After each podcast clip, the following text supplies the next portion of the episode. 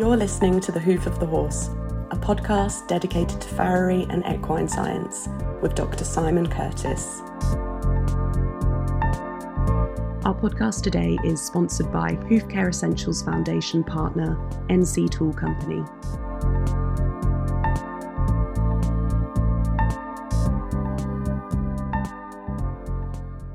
I've come out of Farrier Focus, uh, which is a two day event, which we'll speak about later. And I've taken the opportunity to catch up with Sarah Logie. Sarah is a Scottish farrier.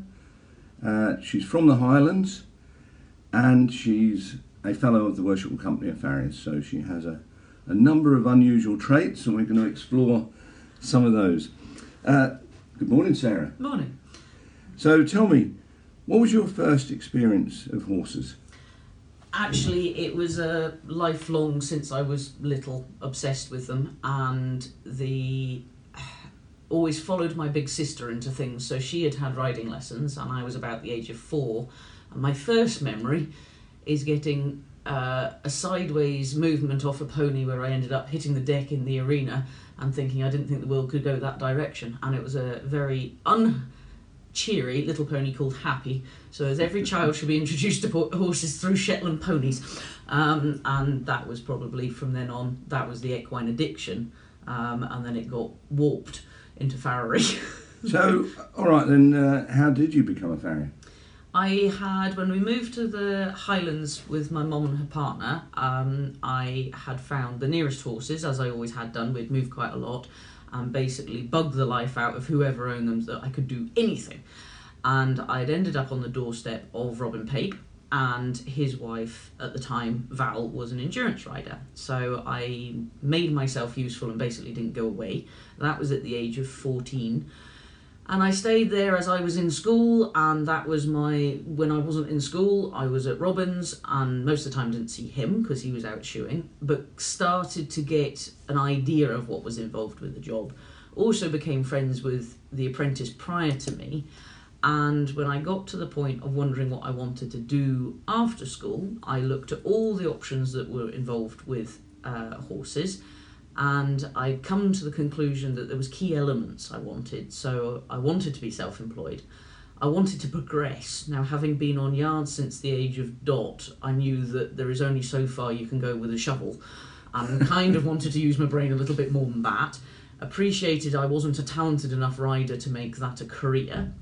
And I love my biology and I love my art, and it was a very logical list that led me to farriery. Although at the time I sat there with the um, Ian Davis, who was the previous apprentice, telling him what a stupid idea it was and how you ended up with a bad back, bad knees, all the complaints that I saw from him and Robin coming back from the end of the day. Not that Robin ever complained, you just saw the effects. And uh, but unfortunately, logic won, and I couldn't shake this idea. I'd looked at chiropractic and I looked at everything else, and it kept coming back to farriery. So I turned round to Robin from his point of view, probably out of the blue, and said, I want to be a farrier. really? So he'd said, Well, you have to go do the pre farrier course because if you don't like a year, you're not going to like the rest of your life doing it. And said, Off you go to Warwickshire. Now, at that point, there was no promise of you coming back to the Highlands. It was just, That's the direction to take. Off you go. That year went extremely well, and I really enjoyed it. And I ended up with uh, spending a month with Hugh Dyer on my work experience, which I loved and then in between times I'd also done a trial with Robin with five other lads had had the same time and it actually came down to a 24 hour period when Robin phoned me and offered me the job and Hugh phoned him the next day to ask for a reference because he was going to offer me a job so it was 24 hours between Yorkshire and the Highlands Okay. well, it was the, the Highlands that, that you chose. yeah.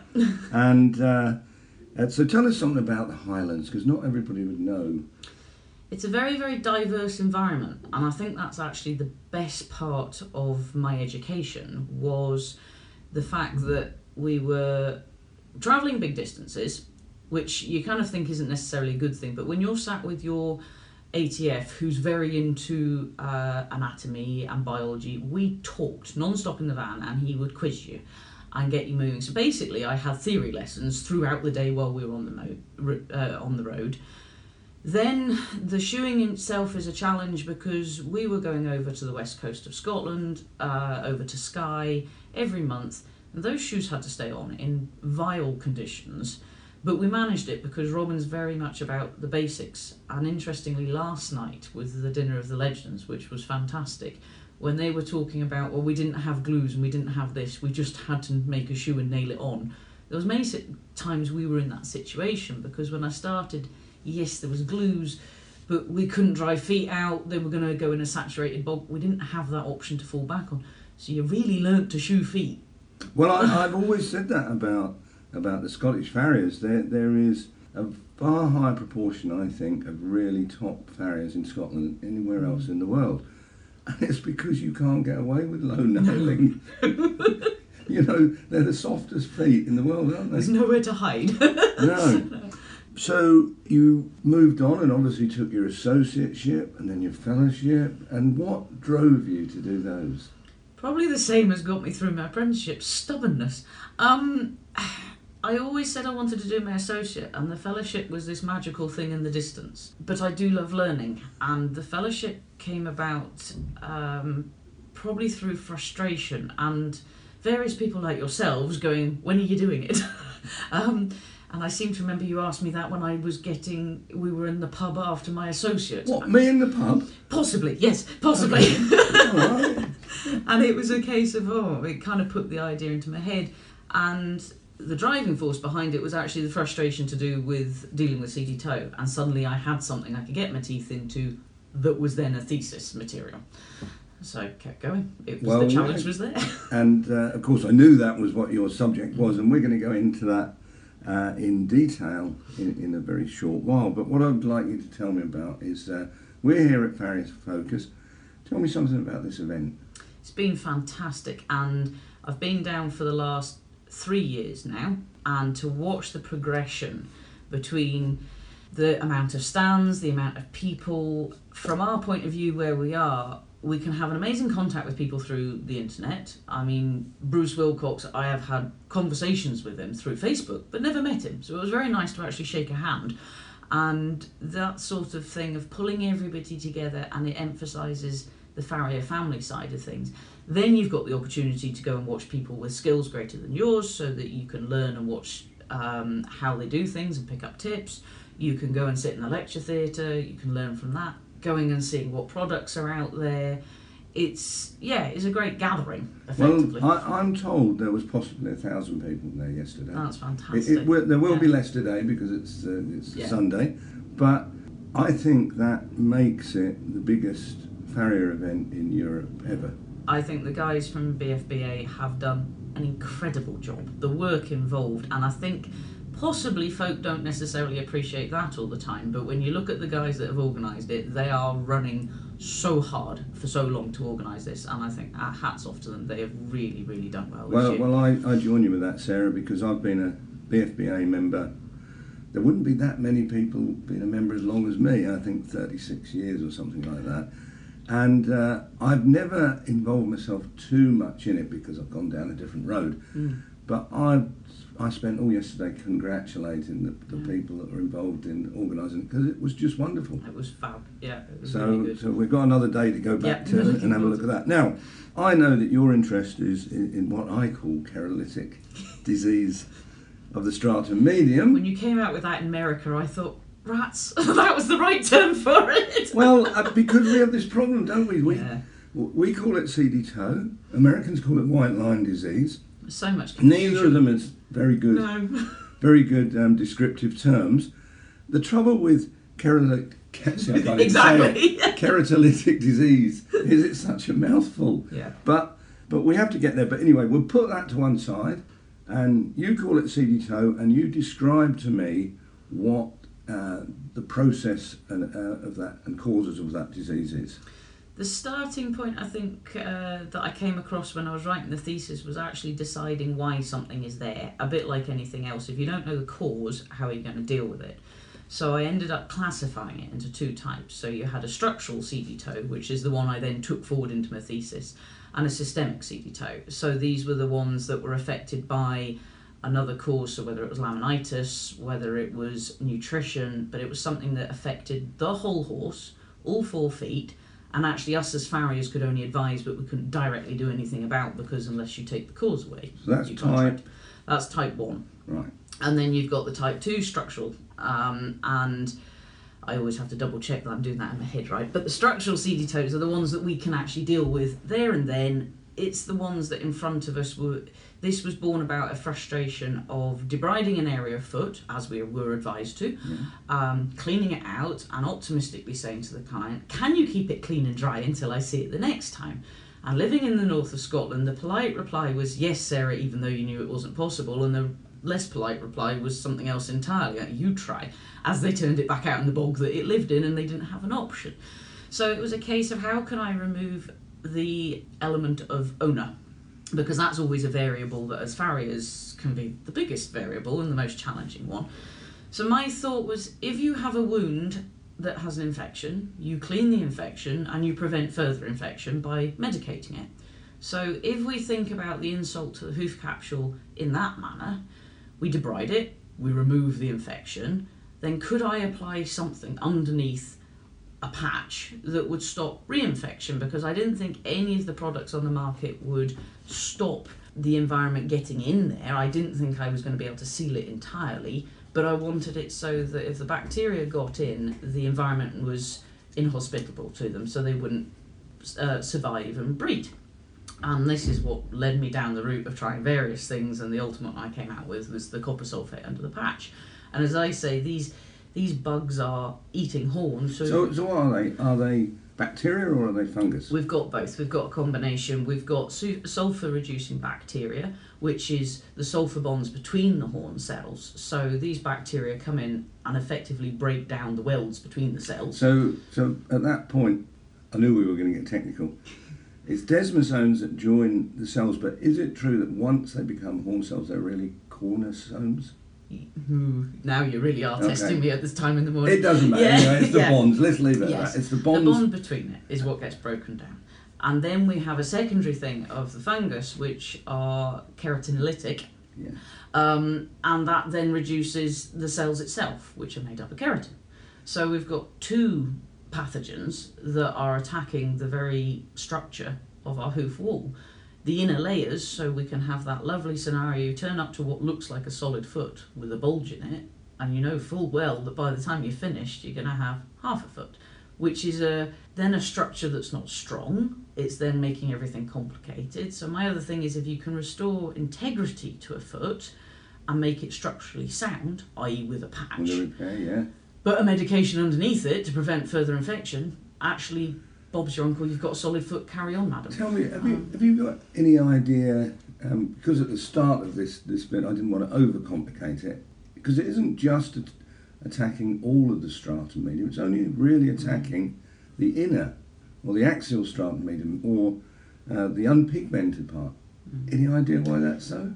The only thing I've kind of come to is the fact that the structure of the hoof wall, where you have less dense horn tubules towards the inner layer, which is obviously Yeah. your flexible area, because the hoof wall structure. They're larger and, and, and, The- and less dense. Yeah. the the structure of the hoof wall is so incredible in that our outer layers are the most protective, and it has comes in towards a flexible area, which it has to, because you've got the pedal bone inside it in a structure that's moving. So I think it is just purely that it's a slightly weaker area. Whether it's to do with the structure of the horn itself, or whether it's also to do with the fact it's an anaerobic environment in there, I didn't go Yeah, too. but, but we would at least find some hoof where, where it attacked the outer hoof wall, and you never ever see it, do you? No, I've had the odd one that appears to come into more outer layer, and you'll almost get the the outer, very hard outer layer of the wall. You scratch that off, and then you will get what looks like seedy toe, but it hasn't gone all the way in. And those you can almost scrape off, and they clear up. So I wonder whether that's almost they're following a fracture line or something. There's a weakness because there has to be. You don't see it in a healthy foot. There has to be a reason that it gets started. Hence the structural bit. There's a there's a weakness. Okay, on the structural part, um, feel free to disagree with me, but my experience is that nine out of ten are front hooves and the outer toe quarter. I would say I'm trying to remember back to the, the figures I had for my thesis. I think there was slightly more on the hinds than nine out of ten. So I disagree with that slightly, but not a lot. There was the majority were front, and I would say the majority could be traced to how the foot was uh, loaded and how it was breaking over, which would go with That it being on the outside. Um, hind feet quite often saw it appearing in horses that were skewing over their outside toe. So that tearing motion of a bone column trying to go one direction and a hoof capsule being stuck in a different direction would create a weakness. And I've gone to two or three for other farriers and gone, it's because it's how it's walking. And when you watch it walk, you can almost go, that's where it will be. And it is. That's where the most strain is. That's where the weakness will be. That's where the infection is. Okay, so it's quite complex. It obviously has to gain access, but then once it gains access, uh, there, there's a fairly predictable pattern to it. Yeah. Although, though some are far more aggressive than others. Yeah. You will get some that, and I think everybody will have been in this situation. You go to one and it's not too bad, so you risk leaving it alone and you maybe put a little bit of putty and you think, well, I'm not burying a nail all the way down it. I don't want to open it up because I don't want to open up a can of worms, all the rest of it. Um, now I'm confident, now I just open, open them up if they're like that. And others you will go to, and you'll go to it like that, and you'll go back the next time, and it's not much different. And others you'll go to the next time think, this won't be too bad, and you're looking at the foot before you start, and there's a massive bulge, and you get into it, half the hoof capsule's gone. Now, whether that's to do with environment, management, has there been a flush of grass and a lot of rain, and the foot's got softer, and therefore it's more prone to it? Has it dried up? The best conditions we had for seeing it clear up was a really cold winter where we had frost and snow, and we had no foot infections at all across the board. Gone, clean feet. it was brilliant. Okay, so obviously the the, the um, pathogens were been frozen to death. Yep. It's the way to go. Okay. All right. Well, maybe we should do a cold spray in them. We actually looked at that as it was one of the things that I think Robin suggested because we looked at do we burn them, do we freeze them? But my thing is that is if you treat it at the time, you're not you don't have an ongoing treatment.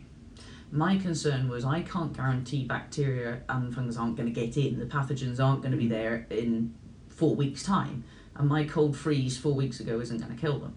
Whereas something underneath the patch that is long enough working will still kill them off, which was one of the treatments I looked at was actually silver based. And when I talked to the guys that developed it, they said it's not active for long enough. We got an okay response on a short shoeing cycle.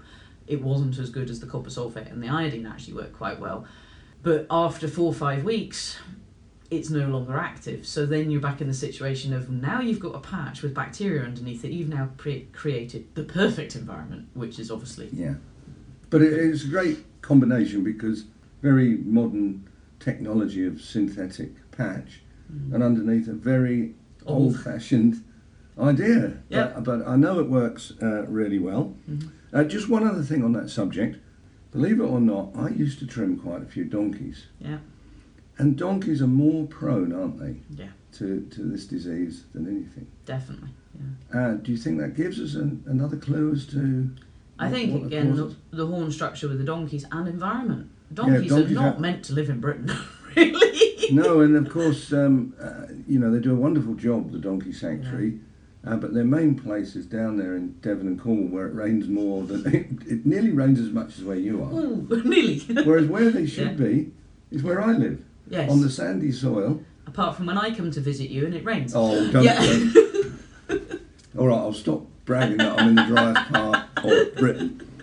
Okay, now, um, since you got your fellowship, um, you, you've been involved more in education, which is as is what happens to most fellows because that's part of the, the point Yeah. that you don't just fill in, finish, get your lovely certificate, get FWCF after your name. You carry on contributing. Uh, so I know you're contributing in a couple of ways. Uh, you've developed a, a uh, conference, yeah, yeah. um, the Scottish Equine Education Seminar, which nicely fits in uh, to an acronym of C's. Yep. Um, so tell us about that. Well, it was actually an idea born. It was a joint idea between um, a physio friend of mine and who keeps me right and also works on horses. but it came from the fact that we actually went up and down the country to quite a few events together, and it was always this thing of they were always at the other end of the country. We also, Robin and I also used to go down to Warwickshire for the combined equine practitioners seminar, I think it was, uh, which actually sadly stopped a few years ago. And the basis behind it is getting everybody together that is professionally involved in horses and sharing our knowledge. So last year we had uh, Russell Guire speaking, and I we picked a theme and said, right, can everybody talk on this? So it's not so much about going there and learning more about farriery if you're a farrier. It's learning about physio, and it's learning about whether this was gait analysis we were looking at. We had a vet speaking. Uh, we're planning October next year, and at the moment, I've got lined up a vet, a physio, and hopefully a, a farrier and we're going to look at rehabilitation for the injured horse. So it's everybody's take on their little world, and if we can all get together and start understanding how another profession can help, we might all start working a little bit better together for the horse. So that's effectively the, the grounds of it. Well, I know you got a good start, so um, it did good go luck. very well. Thank you. Good luck. Yeah. I hope it keeps building. I'm going to start working on it now. I've got a year to do it. Get it Well, going. you know, good conferences. Yeah. That's, that's Yeah. usually how long it takes Yeah, there's a lot of work. uh, to do them. Uh, you've also got involved in an idea which is called farrier tuition, so it gives us a clue. Yeah. So, so tell us something about that. Well, that's actually credit goes to Jay Tovey. Um, he had come up with the idea of there was a group of us that basically came through the fellowship reasonably close together. It may have been six months, a year apart, and we were all very good at giving each other support and bouncing things off each other. And I think Jay had said, well, everybody's got their strength. Let's pull this all together. Um, and everybody can put their bit in. And of course, one of the things for me where I am is I'm a long way away from everybody. Um, and my strength is the theory side of things. I'm, I don't go and stand in a sh- forge for fun and teach people. That is not my strength. So he wanted to play to everybody's strengths. And he said, right, yours is that. How can we utilise it? People who sign up get sent an exam question, whether it's diploma level or associate, and they have a week to answer it. They're given advice on how to go about it. So we're trying to teach exam technique.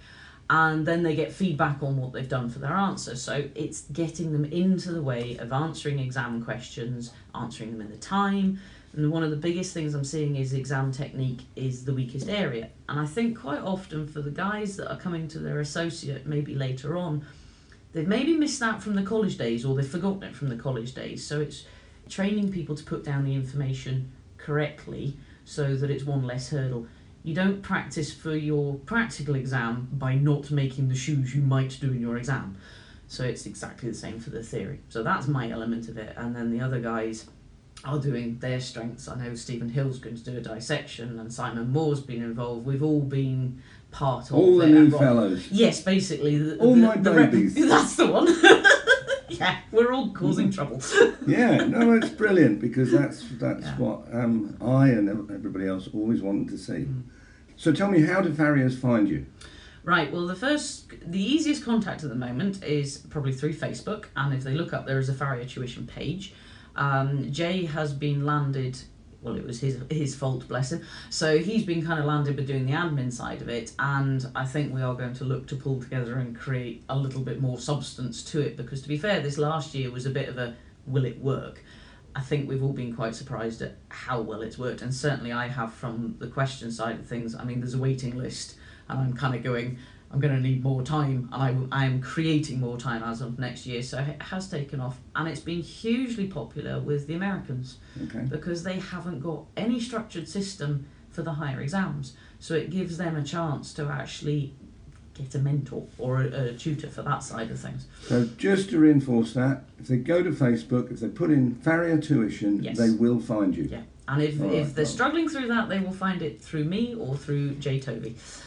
And we'll point them in the right direction. Good. Well, thanks for that, Sarah. So I'm going to do a couple of uh, quick fire questions. Uh, hot or cold shoeing? Hot. Keeps your coffee warm. Loop or straight? Ooh, depends on the foot. Uh, barefoot or shod? Depends on the horse. Chestnut or grey? Chestnut. Yeah, Less thought- flies. Is that right? The greys can be really bad for midges and clegs in the summer. You'll wipe them off the sides and leave a trail of blood where they've been chewing the horses. So yeah. Okay, well, that's a little bit of knowledge that I didn't know about. All right, I, I need to ask you a deep philosophical question. Uh, what is the greatest hurdle that we need to overcome? our own minds and our own narrow mindsets. This thing of deciding that we know something and therefore closing our minds to other options. Listening to people. Okay, thank you for that. All right, Sarah. So I know you're you're, you're busy uh, because we've just been discussing that. But i- is there any other targets for the future? Um, at the moment, develop what we've got going. Um, I think, and I'm also, I don't like to run before I can walk, and I've never done that at any stage. So at the moment, if we can build the Farrier tuition into a stronger thing, if I can get this seminar to be a success a second year running, then I'll believe it's not a fluke, um, and to carry on learning. And I'm really loving the teaching element without having to leave the place I love and all the commitments are at home because we have a lot of other things on, in the fire as well that aren't Farrier related. So Dan, my husband, who I wouldn't have got all this as far as I have without him because he's been brilliant, is kind of he needs a bit of backup as well now. Well, they say behind every great woman there's a, a a, man. tall, a tall, tolerant man. There's a man doing the washing up. Um, so, so tell me, um, I should have asked you. You're up in the Highlands. Uh, do you partake in any Highland sports, deer stalking or fishing, salmon fishing? or- Fishing's the one thing I've not done. Um, I've not had a huge interaction with the others other than through farriery. So we are involved in shoeing ponies for deer stalking, so they carry the deer off the hill, Yeah. which is quite a niche part of the farrier world. And hopefully you will get to come up and see that niche Yeah, at well, some point we've, we've your sort of made a rough plan Yep, for me got- to come up and see you. Um, so from that side of things, I think that's the other thing with the Highlands. Apart from in-work racehorses, um, we actually see pretty much everything. It may be in a very small scale. I have shod polo horses that were travelling, or polo ponies, but we get a range of everything. So through the farrier world, I've seen every bit. The personal life of sport that requires time, and I haven't quite sussed that one out yet. Okay, well, I, I hope you develop a little bit more time. But now, what's your role here at Farrier Focus, or are you just wandering around enjoying yourself? I'm wandering around, enjoying myself. Well, that's very it's good. brilliant because the last two years I have spoken, and so it's very nice to be able to Yeah. sit at the back and learn. Um, because when you're teaching or when you're speaking, you do get caught up with I've got to do this, and it doesn't matter how calm somebody looks; they're all still thinking about it and, and going over it, perhaps apart from you. Um, but it's really nice just to sit and listen and learn and see people. And I've met so many people that I either haven't met before, but I knew through social media, or that I haven't seen since last year. Um, it's been brilliant. Well, well, we'd both better get back there. We've got we're only got a five minute drive, and then we're in back at Farrier Focus. Sarah, it's been really lovely speaking to you. I hope I see you before next year, but um, as as we mentioned, I am going to definitely come up to the Highlands, uh, to the proper part of Scotland. Come and see the proper hilly bit. Yeah. All right. Thank you very much. Thanks, you. Sarah. Thank you.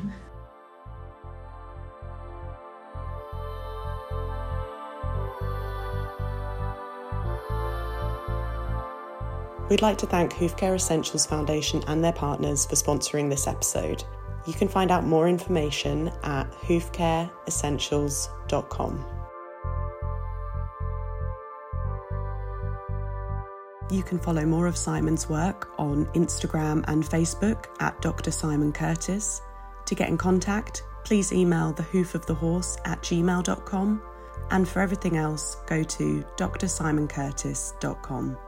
Thanks for listening.